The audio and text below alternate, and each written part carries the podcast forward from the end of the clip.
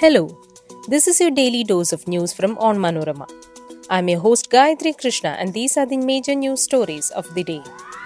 Governor Khan mules action against Minister AG over Kannur VC reappointment.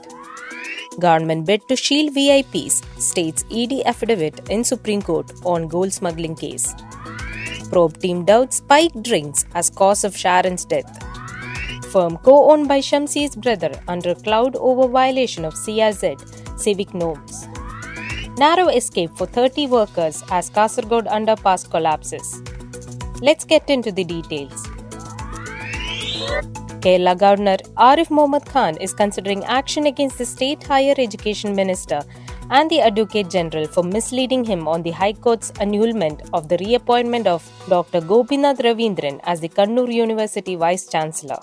Khan had also issued a show cause notice to Dr. Gopinath questioning his legal right to hold the office while citing a recent apex court order quashing the appointment of the VC of APJ Abdul Kalam Technological University for violating UGC norms. A few days ago, the governor had demanded the sacking of Kerala Finance Minister K.N. Balagopal from the Council of Ministers over the latter's remark against him. The Enforcement Directorate has filed a fresh affidavit in the gold smuggling case in the Supreme Court.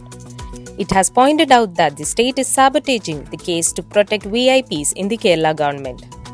The ED's fresh affidavit is in response to the allegations raised by the Kerala Chief Minister's former Principal Secretary M. Shivashankar against the transfer of the trial the latest move by the ED comes even as the SC bench chaired by Chief Justice UU Lalit is set to consider the case on November 3rd.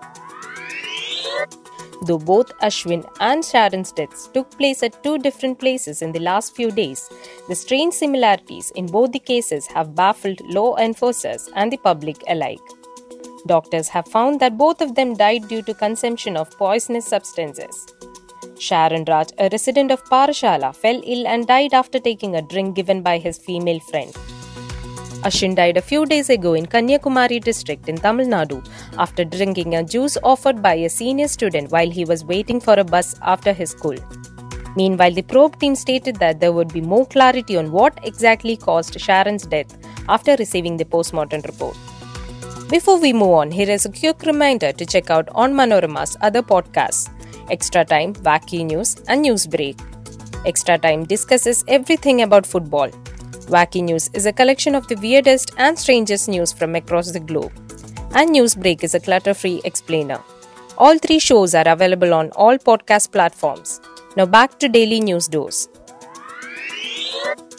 A firm co owned by A.N. Shahir, brother of Kerala Legislative Assembly Speaker A.M. Shamsir, has made an unauthorized construction after taking the building of the Harbour Department at South Beach in Kozhikode on lease for a period of 10 years. Documents assessed as per the Right to Information Act reveal that the building was given on lease without calling for tenders. It has also found that not a single rupee has been remitted as rent even six months after granting the contract.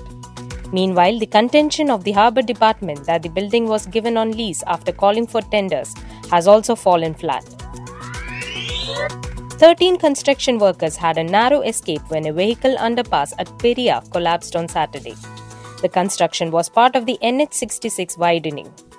According to a quality assurance manager of the project, the workers were pouring in pumpable concrete to make the slab when the supporting pipes underneath gave away. The incident happened at 3:23 a.m. The CCTV footage from a nearby cooperative bank has revealed that the stage first slumped and after 18 seconds collapsed entirely.